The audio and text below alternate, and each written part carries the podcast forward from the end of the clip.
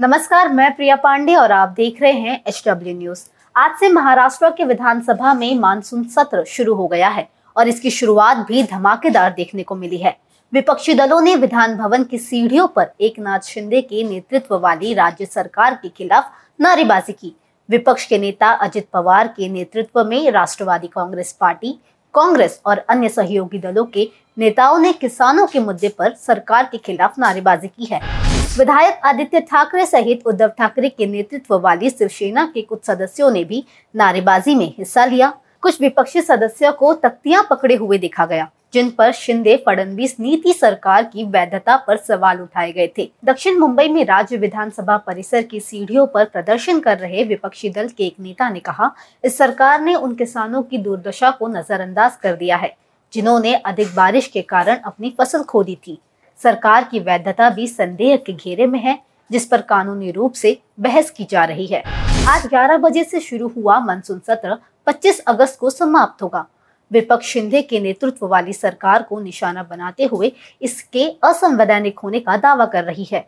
अजित पवार इससे पहले भी कह चुके हैं कि जिस तरह से सरकार सत्ता में आई है, ये हमारा सर्वसम्मत विचार है कि शिंदे गुट सरकार निर्धारित संवैधानिक नियमों के मुताबिक नहीं बनी है।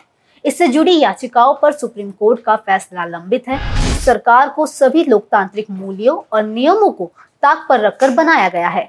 अन्य बातों के अलावा विपक्ष ने जुलाई और अगस्त में अधिक वर्षा के कारण पच्चीस लाख हेक्टेयर से अधिक भूमि की फसलों को हुए नुकसान का हवाला देते हुए राज्य सरकार से बाढ़ की स्थिति घोषित करने की मांग भी की है। इसी के साथ ही विहिप को लेकर भी तकरार देखने को मिली।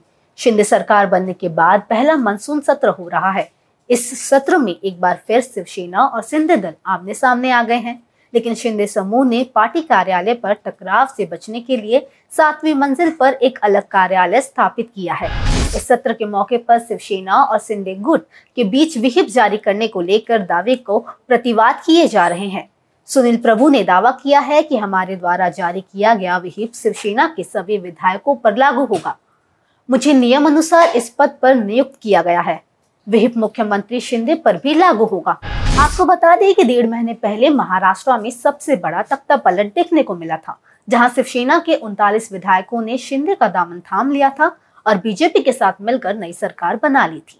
और अब इसी सरकार की अगुवाई में यह सत्र शुरू हुआ है, लेकिन सत्र का पहला दिन देखने के बाद यह अंदाजा लगाया जा सकता है कि एकनाथ शिंदे के लिए इस सत्र में आने वाले दिन मुसीबतों से भरे हो सकते हैं।